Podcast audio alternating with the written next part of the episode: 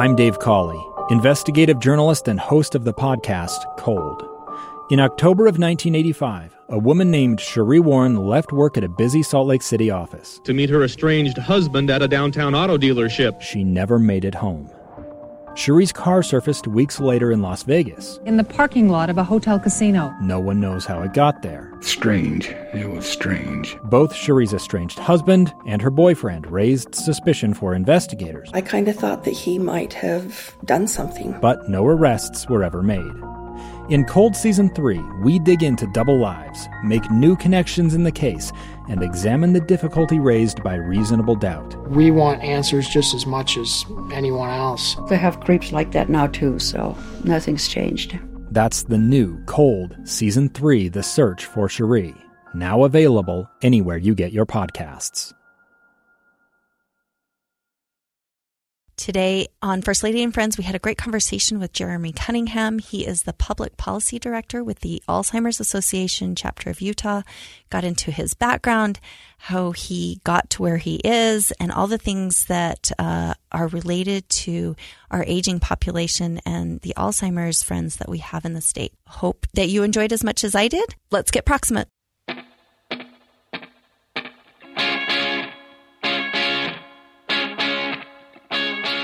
Welcome back to First Lady and Friends. We're so excited to have a friend of mine that has been a dear friend for a long time, Jeremy Cunningham, the public policy director with the Alzheimer's Association Utah chapter. Welcome, Jeremy.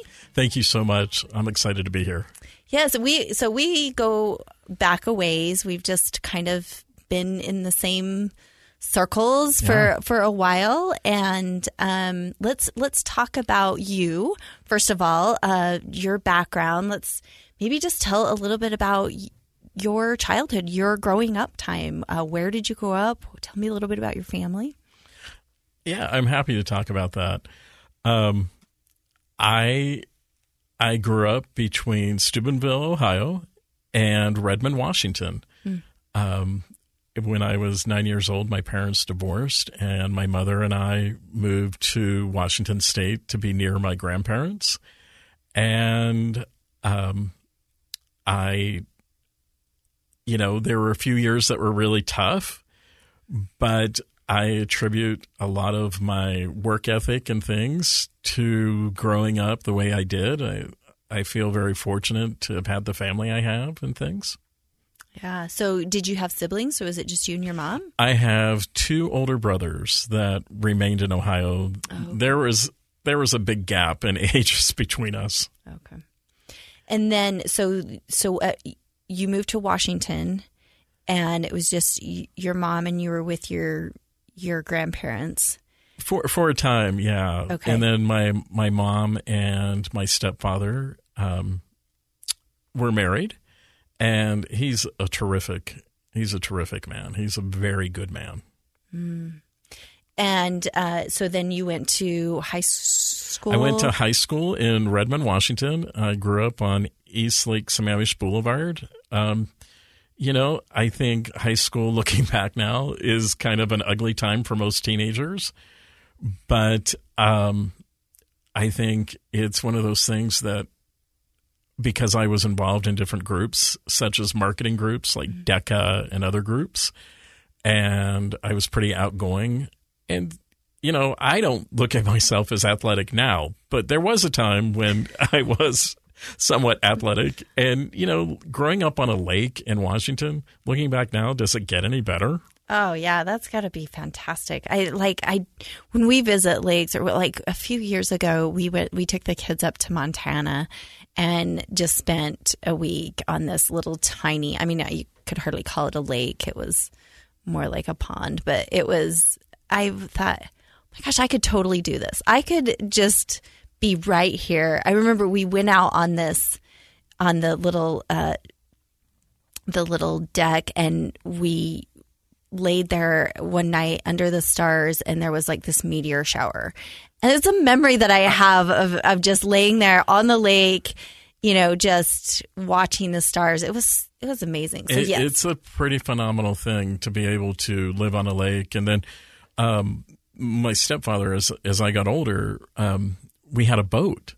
and we used to go sailing in Puget Sound. Oh, wow. And, you know, in the world we live in today, you know, back in the 80s, you didn't have to deal with a lot of that. And you thought, I remember growing up thinking life is so hard and so stressful. And I think about what the kids have to go through today. Yeah. Yeah. Isn't that interesting? I think, you know, I was having a conversation yesterday, and I hope to have a new podcast guest, because I met a new friend yesterday and he was talking about, you know, the struggles of the kids that we're seeing now, and just the difference in the way we grew up. Yeah. I don't think we realize. I don't think we realize what we had. I don't think we realize what kids are dealing with now, because we put ourselves in and say, well, just, you know, toughen up, get, you know, these kids are so, you know, so soft, but they're dealing with so much more than we ever could. As you and I were talking before we started the segment, my background's national PR and marketing, and it's phenomenal. It's great that we have the internet and things around the world are posted within minutes. Yeah. We have technology and information given to us so quickly, but there's a downside to that. You know, we're seeing more bullying. We're seeing, you know, threats and possible threats over the internet now. And we get information on mass shootings and things. Mm-hmm. And I think I have a 24-year-old daughter that just graduated college, and you know, I'm grateful every day that she's out of college. Yeah. You know, and that she's not being faced with some of these things right now, and that she has an opportunity to start a life as an adult and kind of control her atmosphere a little bit. Yeah. Yeah. Let's go back. So you finished high school in Washington, and then what? And then I went on an LDS mission. So had you joined the church in Ohio? Had your family joined the church? No, actually we joined the church. I was 11 years old when we joined the church. And my stepfather's family were LDS. Oh, okay. And I joined the church. And like a lot of families, went inactive. Mm. And then as I was finishing high school, got in with some friends. And got active and went on an LDS mission. Where'd you go? I actually started in the Illinois Peoria mission. Okay. So a little close to home-ish. I mean, at least home-ish, in the Midwest, sort of. Yeah. And I had some health issues with my hearing. Mm. And so they moved me to California, and I helped open the California Riverside mission. And promptly after I came home from my mission, I moved to Utah. And I think my family was shocked and horrified the fact that I had only been home for a couple months and announced one day that I was moving to Utah, and literally left 3 days later. Wow. Coming for school, or just decided this is where you wanted to be? Coming for school and I had friends here, and I wanted to ski and hang out with my friends, and this seemed like a great place.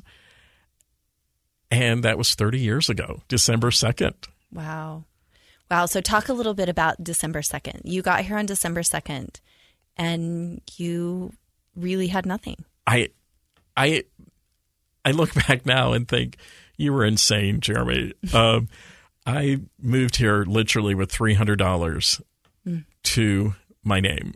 And I remember my grandmother telling me if I moved to Utah, then she was going to financially cut me off. My grandfather had been an executive with a bank, and so, you know, our family was fortunate. But looking back, I literally moved here with my best friend Wesley and two bags. I had a place to stay for a few months until I could get on my feet, and I literally worked at a tuxedo store, and I walked to work, and then I worked at the Joseph Smith Memorial Building in the kitchen. Mm. And I worked two jobs, sometimes two or three jobs, and I was fortunate with my schooling and things. I got a break. I met a gentleman that gave me a break, and I was his personal assistant to a international market research firm that was based here in Utah. And I realized how much I loved political work. I loved marketing, but I liked the research side of things. And that was really my first,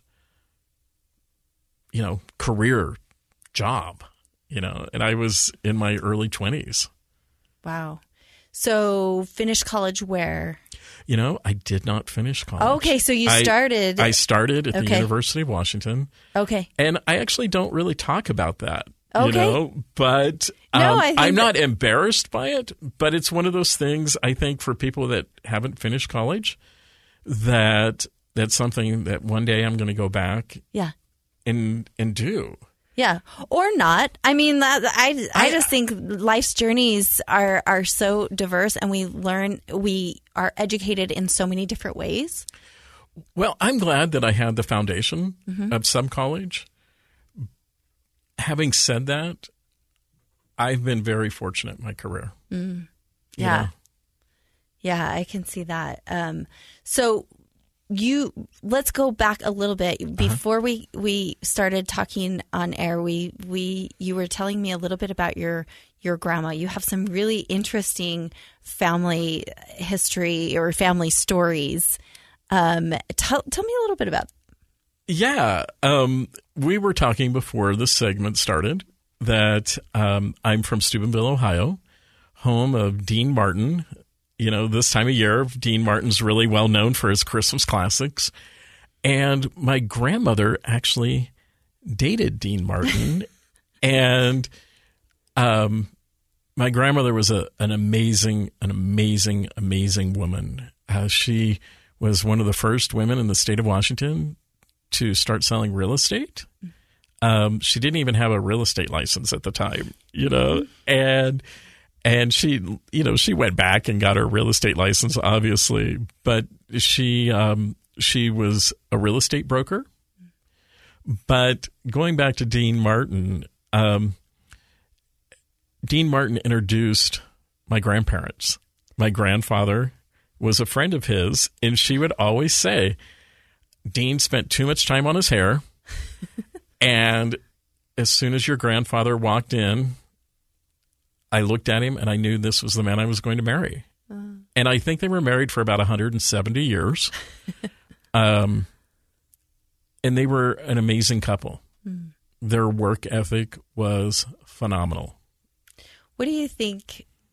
I mean, I'm always amazed at couples and the success that they had as, in their marriage. But what do you think attributes to that longevity or that the way to connect for that long?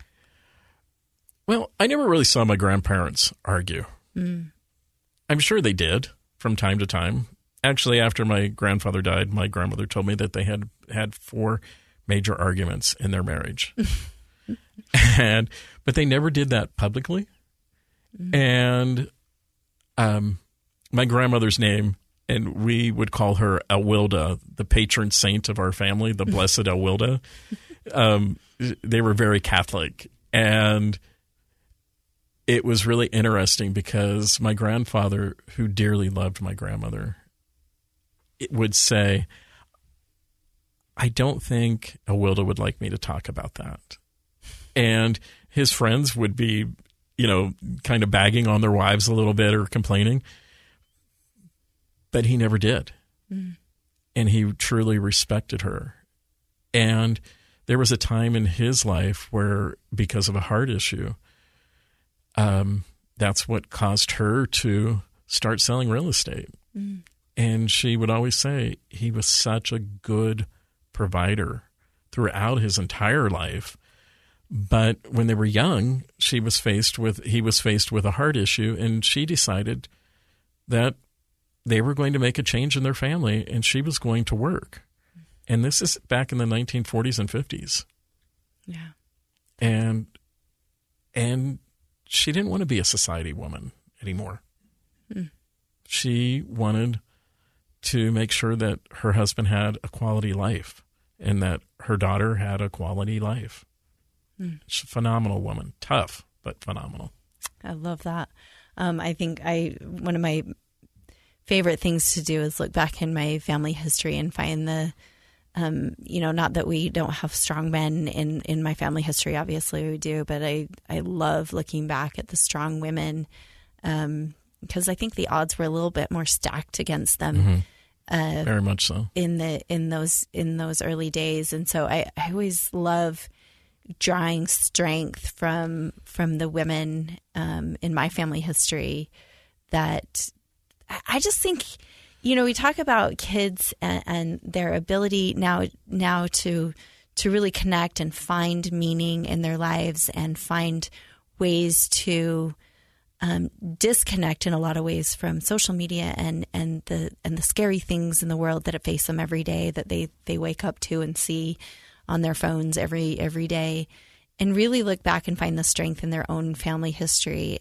It's powerful. It is powerful. And my family were Jews that came to America in 1905 and assimilated into the Catholic Church because they wanted a better quality of life for their children. And they hid the fact that they were Jewish. But one quick thing that I find really interesting, a strong man will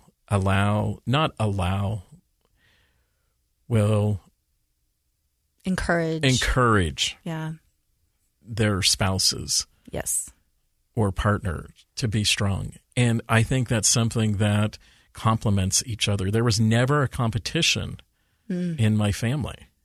Yeah. We were all in for each other, or we were all out. Yeah. Yeah, no, I love that. This has been really fascinating, a great start to our conversation. I do want to get into the work you're doing now, and we'll do that when we come right back. 2 years ago, Americans watched in horror as a crisis unfolded at the Kabul airport. She was tear-gassed and beaten. Images of thousands desperate to escape Taliban oppression filled our news feeds. More than 80,000 Afghans made it to America. But the story didn't end there. It was very cold. There was no power, no heat. Who would help our newest neighbors? I'm Andrea Smardon. In Stranger Becomes Neighbor, you'll hear the stories of some remarkable refugees who left their homes and their dreams behind only to start over from zero. Their only possession was 3 blankets. And you'll meet Americans who stepped up to help them. You want me to come when you deliver your baby. What can one person do in the face of an international disaster decades in the making? That's Stranger Becomes Neighbor. Find us at kslpodcast.com. Follow us on Apple Podcasts or anywhere else you listen. We're back here with Jeremy Cunningham. You've done a lot of work with the Alzheimer's Association. You're the public policy director now. Let's talk a little bit before this, so you've had some really incredible jobs. You talked about some of those very first ones that you experienced here in Utah. Mm-hmm. Talk a little bit about where you went from there. I know you talked about PR, so you've been in the PR marketing. How did that happen? Well, I've been in the PR marketing world from the time that I worked for an international market research firm that did political research, and I mean, they literally did telephone calling and mail pieces back then. So it was a great foundation on a national level to be able to work with true marketers and get a really strong understanding. And then at one point in my career, I went to work for Capital Broadcasting and a fellow named John Webb. John Webb was a well-known radio owner. He owned a few radio stations, and I went to work for Capital Broadcasting, KBZN, The Breeze. And The Breeze was a smooth jazz station, and it gave me a different perspective of where the tire really hit the pavement. And during that time, John really, as tough as John was, he taught me the business. He actually used to have me making collection calls at one point, and I was, you know, I was the marketing director, and but you know, he always used to say, "Let's eat their dog before their dog eats our dog," and I kind of laugh at that now, but I look back at that time and think, "Wow, to be given that knowledge of, you know." I understood the market research, but I didn't understand about how a commercial got made, and to see the production side, and then to see the networking and the communication side, and how you bring in communicators to sell a message, to sell a brand. And I started focusing on myself, on my own brand. What did I want to do after I left Capital Broadcasting? I'd been there for about 5 years or so. And I had the opportunity to continue to work for John for some time, but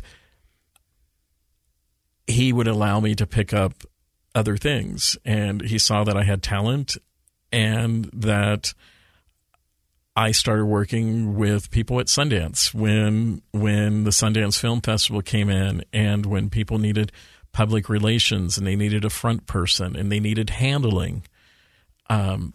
Different entertainers would come in for Sundance and throughout the year for movies and things like that.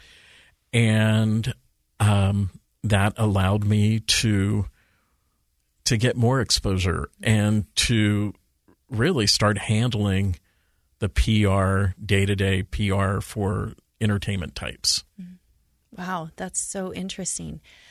So you went from sort of the research to the marketing, to then the beyond, right? To the branding and relationship side of PR. PR, yeah, okay. And I look back, and I know we've talked about looking back and things, but in a retrospect, I just see how fortunate I've been in my career. And during my time at Capital Broadcasting, they had a station called KLO. It was one of the older stations in Utah. And there was an entertainer. Her name was Joan Rivers, the comedian, mm-hmm. Joan Rivers. And she wasn't able to get on our KLO programming, but she had a great program. But she could be out there a little bit. She was a little rough, and so I set an appointment for her, a phone appointment for her and the station owner. And before it was said and done, her program was picked up by our station, and she contacted me and said, "I'm having a hard time getting my program across the country. Would you be willing to contract with me?" And I worked with her assistants and things, and I started getting her bookings. Wow. For her show. And that led to working with her on various projects for a number of years. What's she like? Truly, she was one of the most amazing mentors and individuals I've ever met in my life.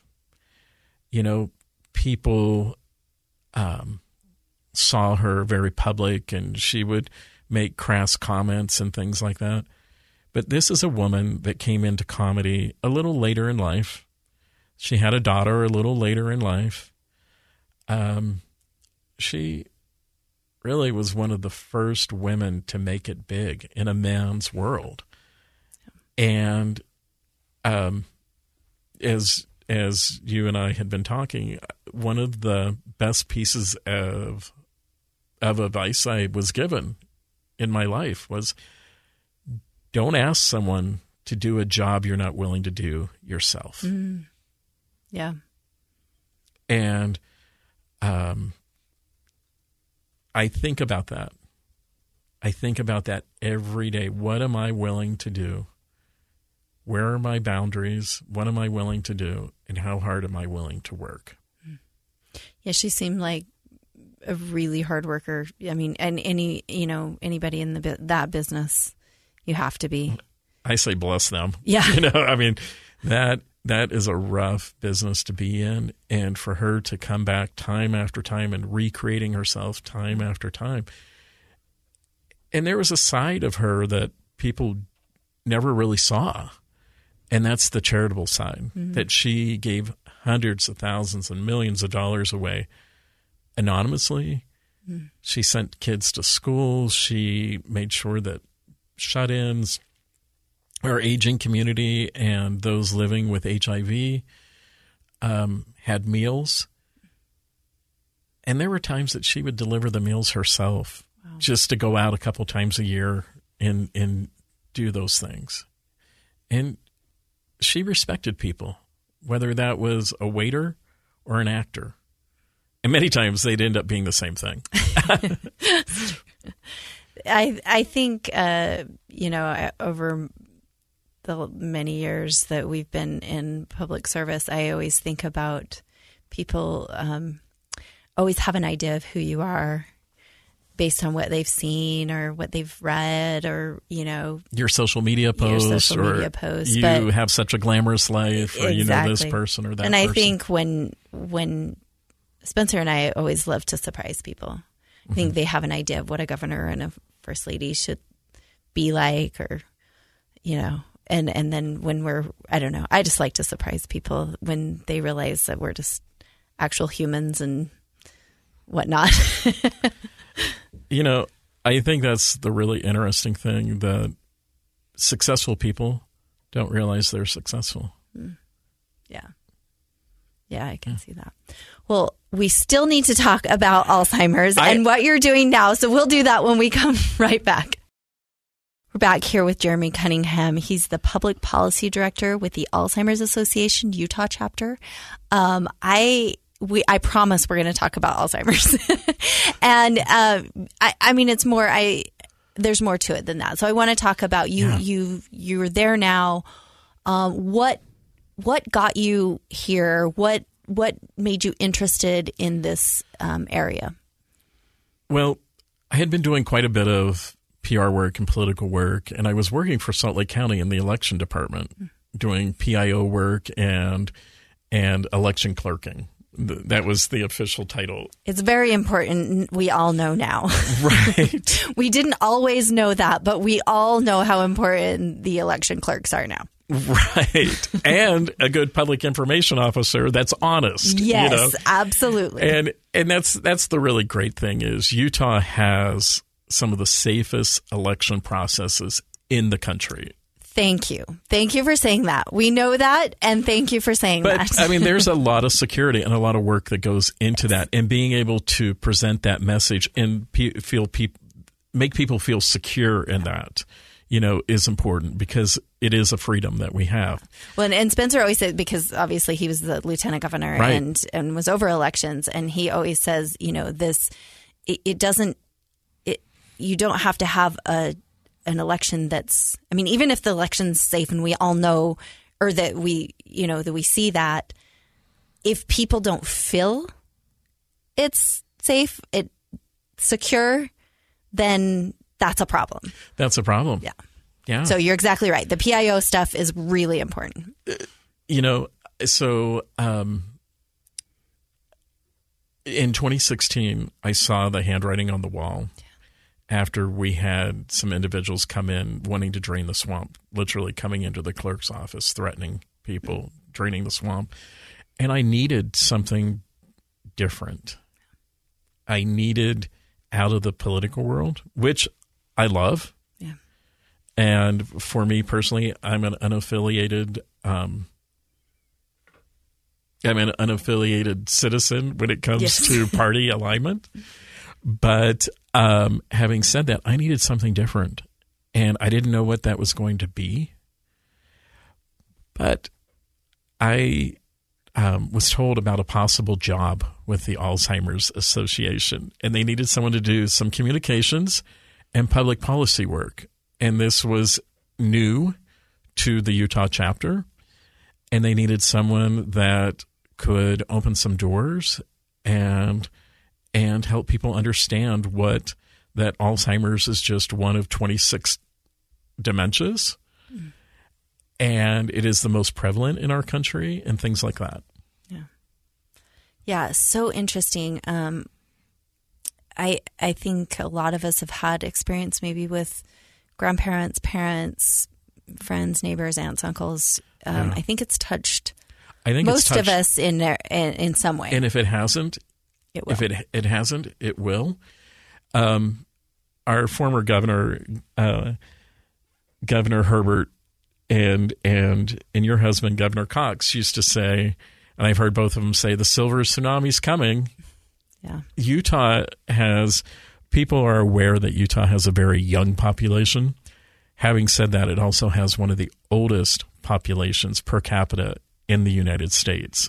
So when other people's states in healthcare are looking more like a funnel, ours is very much shaped like an hourglass, where we have younger people, but we have a great deal of an aging population that's aging quickly. The boomers are here. And we live longer. Is that why? Because we're generally healthier. We're one of the top most healthy states. We are one of the healthier states, but we love our sugar. We do indeed. And we love, diabetes is strong in our state.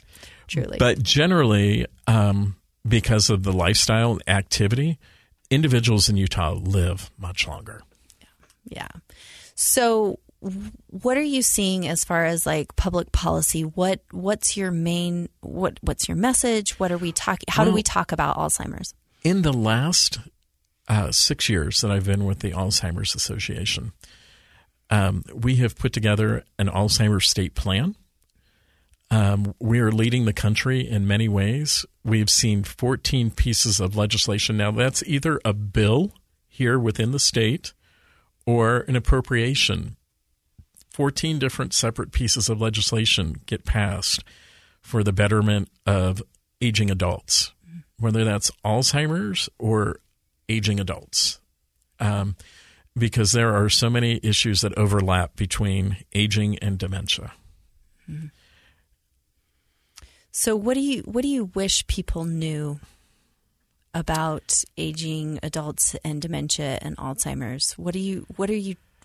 What's a big message that we need to be aware of? As Utahns, we need to do a better job. We have a phenomenal system of area agencies on aging and things, but we are in a point in our state where we need to make things more accessible for our aging population in every city and town, and make sure that, we don't have enough gerontologists in the state of Utah. Training of our first responders. What happens when an aging adult who is living with dementia or Alzheimer's goes missing? We have a silver alert. We have one of the best silver alerts in the nation. But what happens when someone is in crisis, when an aging adult is in crisis? We're finally getting to a point where we're teaching about all autism and things, but we need to be teaching what happens when this aging adult who is confused or has cognitive decline is in a crisis situation. And then as we're aging, we need more public guardians because some families just aren't set up to take care of an aging adult. Or would you want some of these families taking care of their loved ones? I wouldn't. Hopefully my daughter, gets with the picture. But, we need more public guardians and we need more APS workers. I mean, these people are on the front lines and so are our great first responders. Utah is doing things that other states can't do, and we're doing it for a fraction of the cost. Wow, that's incredible. Well, I think it's that Utah pioneering spirit, make do or do without. We build coalition in the state. We have a coordinating Alzheimer's Coordinating Council. We have a very active adult aging board and things like that. We're just on the cusp of some really great things, but these things have to happen. Yeah. Talk a little bit. Have you done much with, we had a conversation about youth and the struggles that our youth are facing. We know from a lot of research, in Senator Ben Sass's book, he talks about the connection between generations and how critically important that is for mental health and societal health. How are we connecting these youth with our aging population? We have brain health, we have the physical health, and then we have the mental health. And we know that if you can lower your blood pressure, lower that top number down to about 135 or below, you've cut your Alzheimer's risk by half. Okay. Wow. I did not know that. But there was something else that we haven't really addressed as a society. Isolation. Yes. Isolation is huge for those living with the disease. I mean, we're going to see an increase of 23.5% from 2020 to 2025 in Alzheimer's cases. And we're seeing it in diverse populations. Those are the populations that are getting hit the worst. The African-American community, the LGBTQ community, the Latin community. And so it has to be a holistic approach. We have to do a better job as a society integrating grandma or grandpa or our neighbors or our extended relatives. We have to be our brother's keepers. Mm. I hate to use that term, but it's really a great term. Because bringing someone that is aging to youth, we've seen studies throughout the country where they are taking a preschool or a daycare system and bringing it to an assisted living and having cross socialization happening, and it's phenomenal. Yeah. We have a really great example of that here in Salt Lake City. We have the neighborhood house. Exactly. And I was just going to mention the neighborhood house. Yeah, they have the adult daycare with the pre-K and early childhood and elementary age kids who are interacting and having activities together. And I watched it for a minute. I have to say, too, that I guess like my next question is, what did we see during the pandemic? I can imagine what we saw. I mean, the isolation was hard anyway pre-COVID. What are we seeing as a result of COVID with these patients? We were seeing an enormous amount of deaths with individuals living with dementia. And I don't think we will get accurate numbers for some time. Let me give you an example. So caregivers, let's talk about caregivers. I'm talking about unpaid caregivers like yourself or many other, and I say the term women because 75% of the caregivers in the state of Utah are women. Mm. 75%, just a little under 75% of those living with Alzheimer's are women. Mm. This is a disease that happened to be attacking the female population. Mm. And there's over $2 billion a year in unpaid care given by unsung heroes. Yeah. And during COVID, they didn't get breaks. Yeah. And many people chose to bring their family members home from assisted livings and long-term care centers because of the isolation, mm-hmm. of the confusion, of the not understanding. And the care centers were doing the very best they could in our state. Yeah. Yeah, I mean, Spencer's grandma is in a care center, and I don't know how many COVID outbreaks she's lived through. We're shocked. She's 96 and not healthy at all. We're just shocked that she, she has some dementia, and it's very confusing, and they don't know why family members aren't visiting, and they don't understand why they have to stay in their room. And why they can't visit, they have to stay in their rooms, and you know, I look at the caregivers, and I'm so grateful for them. Utah actually has been doing a really great study on caregiving with Dr. Beth Bouth. Okay. Up at Utah State University, which actually just got funding for an Alzheimer's Research Center, first of its kind in the state of Utah. Fantastic. Go Aggies. Yes. And so we're really excited about, you know, the future and what's happening in our state. Talk a little bit about research and maybe medication and things that you see maybe coming down the pipe on that can address this. Yes. We, in the next 18 months, we are going to see 3 new medications being released through the FDA and the CDC. And so I believe, and I know people would say, oh, you're being very Pollyanna-like, but I believe that we will see a cure for Alzheimer's and some of the other dementias in my lifetime. Now, these are the first steps. These are some of the first drugs. It could be that it's going to be a therapy, a combination of things, but it's coming together. That's fantastic. I really want to talk about this time of year and Christmas. Yes, really quickly. I love this time of year, and it's important for families. It's important for people that are living on their own, but especially this time of year. In preparing for an aging adult that could be or is living with dementia, families, because they don't come together often, you know, they come together at this time of year through Thanksgiving and the end of the year through New Year's.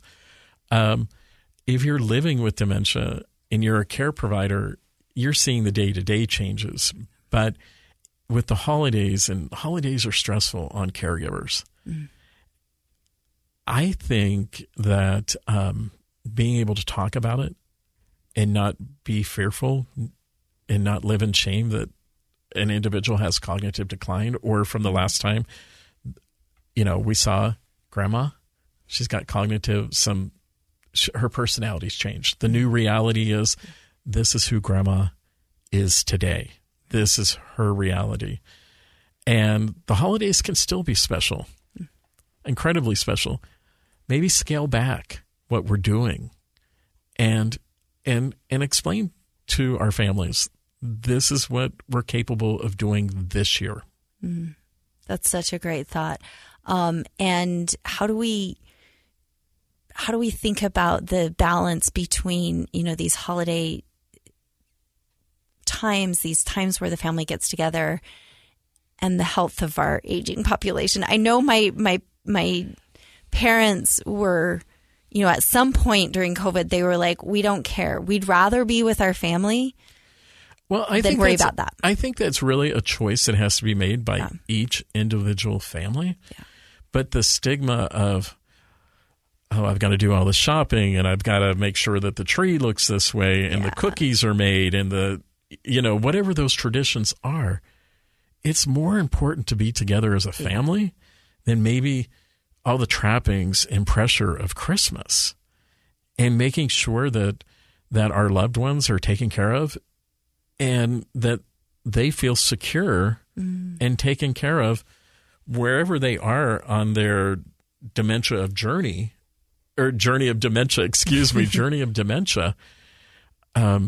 Making sure that their needs are met and that your needs are met as a caregiver.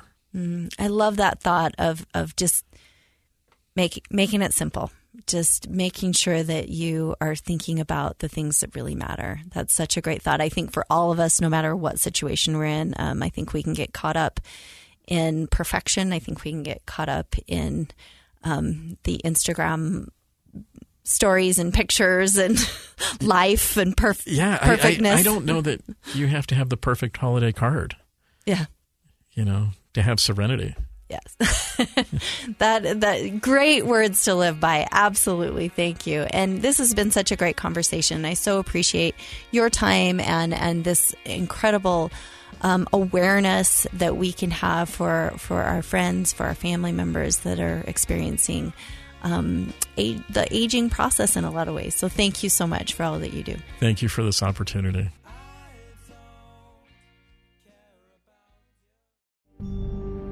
A gun in the face. Then all of a sudden they all kind of lined up. They pointed their guns at me. And this is the point where I thought, I'm going to die today. Started 2 years of horror for an American in Venezuela. They said, you need to give us your phone and get ready because you're coming with us. I'm Becky Bruce, and I spent a year researching and piecing together Josh and Tammy Holt's story about their ordeal in a notorious prison. That's when everything started to turn bad. We had another pound on the door. Boom, boom, boom. And there was the police once again. You can binge all of the episodes of Hope and Darkness on kslpodcasts.com or wherever you get your podcasts.